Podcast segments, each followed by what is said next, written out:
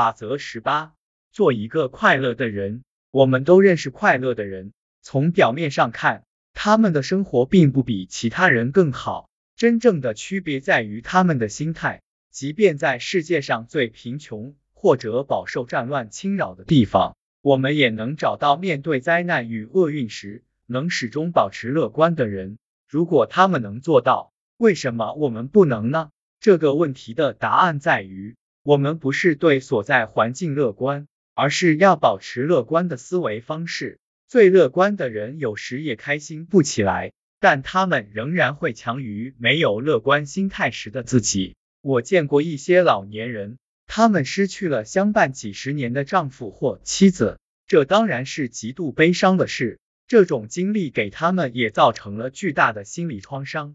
如果他们因此陷入深度抑郁，再也没能恢复。我想我们都能理解，事实上，确实有一些人出现了这种情况，而还有一些人没有痛苦的度过了剩余的人生，这就让人感触良多了。其中缘由就是他们选择了不一样的思维方式。他们当然痛苦过，也哭泣过，很多人在丧偶初期皆是如此，但他们会告诉自己，他们是多么幸运的人。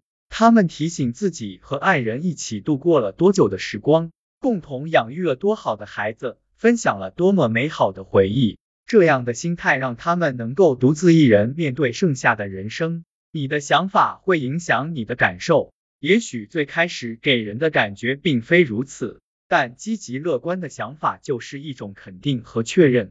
随着时间推移，你的感受也会追随这种想法的步调。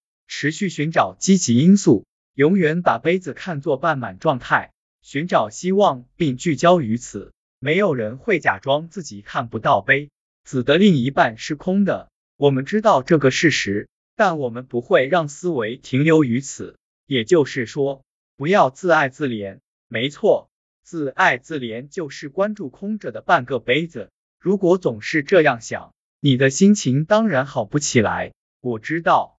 无论是失去人生伴侣这种大事，还是有点儿感冒这种小事，人们都会倾向于沉迷消极因素之中。可沉迷其中，你就等于向空着的半个杯子交出了自己的控制权。你需要更加努力，才能重新关注积极因素。不自爱自怜的人更快乐，道理就是这么简单。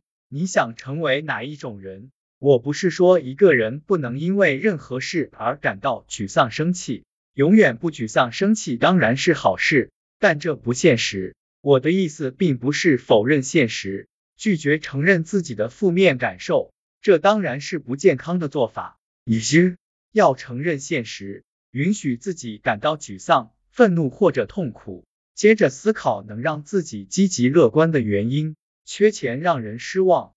但我至少有钱交房租，生活艰难自然不容易，但重要的是能够改变现状的行动，而不是关注现状是否公平或轻松。不自爱自怜的人更快乐。